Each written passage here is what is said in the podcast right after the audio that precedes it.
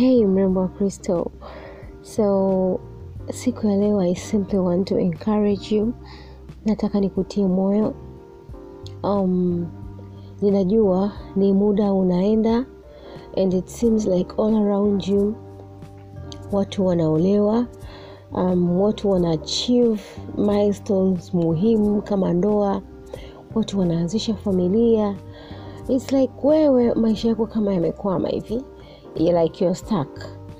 Kwamba wenzio wanaenda mbele wedha ni kihalali kabisa ndoa ndoa I can't say ndoa takatifu because we don't know what happens behind doors lakini it's unaona kabisa kisheria watu wanaoana starting their new lives as husband and wife. Na hata wakati mwingine ambapo sio kihalali people having babies eh, watu wana watoto wako na baby daddies wao wengine sijui ni single mothers. Wanakwambia afadhali lakini nina mtoto. Sasa wewe ukijiangalia you have nothing. Huna mume you don't have a child. Na mbaya zaidi sometimes hata ishu yako ya kiuchumi hali yako ya kiuchumi iko chini. It's like watu wana kazi wewe huna. People are looking good wanapendeza. Wewe unajiona kabisa huku nyuma kabisa mwisho wa foleni. I'm telling you God is never late. God is never late. Ili mradi unampenda na kumtumikia huyu mungu. Hautajuta you will never never ever juta kumsubiri bwana. Kama utajuta kumsubiri bwana. Yaani nakwambia there is a reason why you are waiting na wao wanaenda mbele. Lakini siku yako wakati wako ukifika maidia na itajulikana kwa nini usubiri muda wote huo and good thing god will be glorified kwa sababu ya uaminifu wako katika kumsubiri. Don't go out of your own way kuanza kutengeneza mazingira uolewe na mtu kumlazimisha kumpressure into marrying you kumlazimisha kwa kusema ngoja nimzalie ni, ni, ni nibebe mimba yake atalazimika kunioa. Don't try pressuring anything to happen. Sikiliza god is never late. If that person if that person doesn't see you as mtu ambaye anastahili mwenye thamani na anastahili kuwa mke wake heis probably not your husband. You don't have to go to your own way kuanzisha familia eti kwa kigezo cha kusema nikibeba mimba atalazimika kunioa. I'm telling you utajiingiza kwenye matatizo you regret lakini pia utakiingiza kiumbe kisicho na hatia katika matatizo. Who knows unamzalia and then unajikuta you start life as a single mother. Do you want that? Hikyo ndicho unachotaka kwa ajili ya mtoto wako? Je ni ndoto ya maisha yako kwamba uzae mtoto and then uangaike naye wewe peke yako?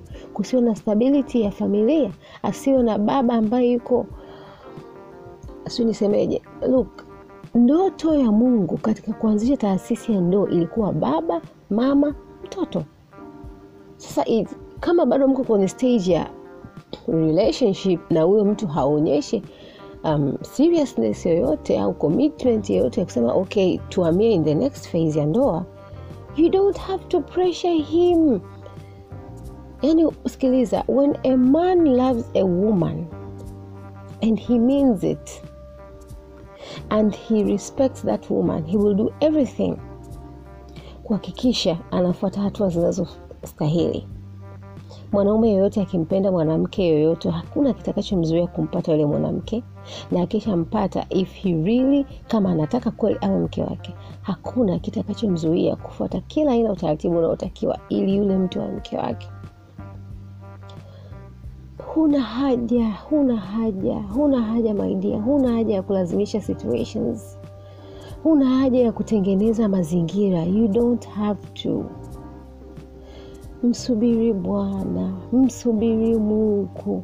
It will be the best decision you ever make. God is never late.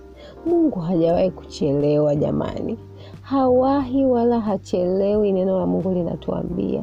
Yes. Unaweza ukaja kusema oh, mimi nimechelewa sana, lakini ashukuriwe Mungu ambaye anarejesha kila kilicholiwa na tunutu na parare na every other thing.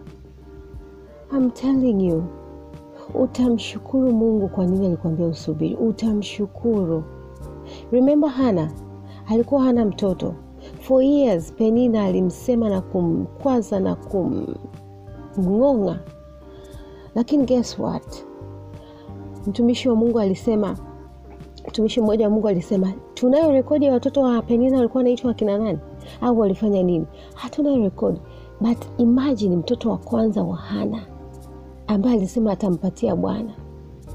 Hey, Samuel kuhani eh?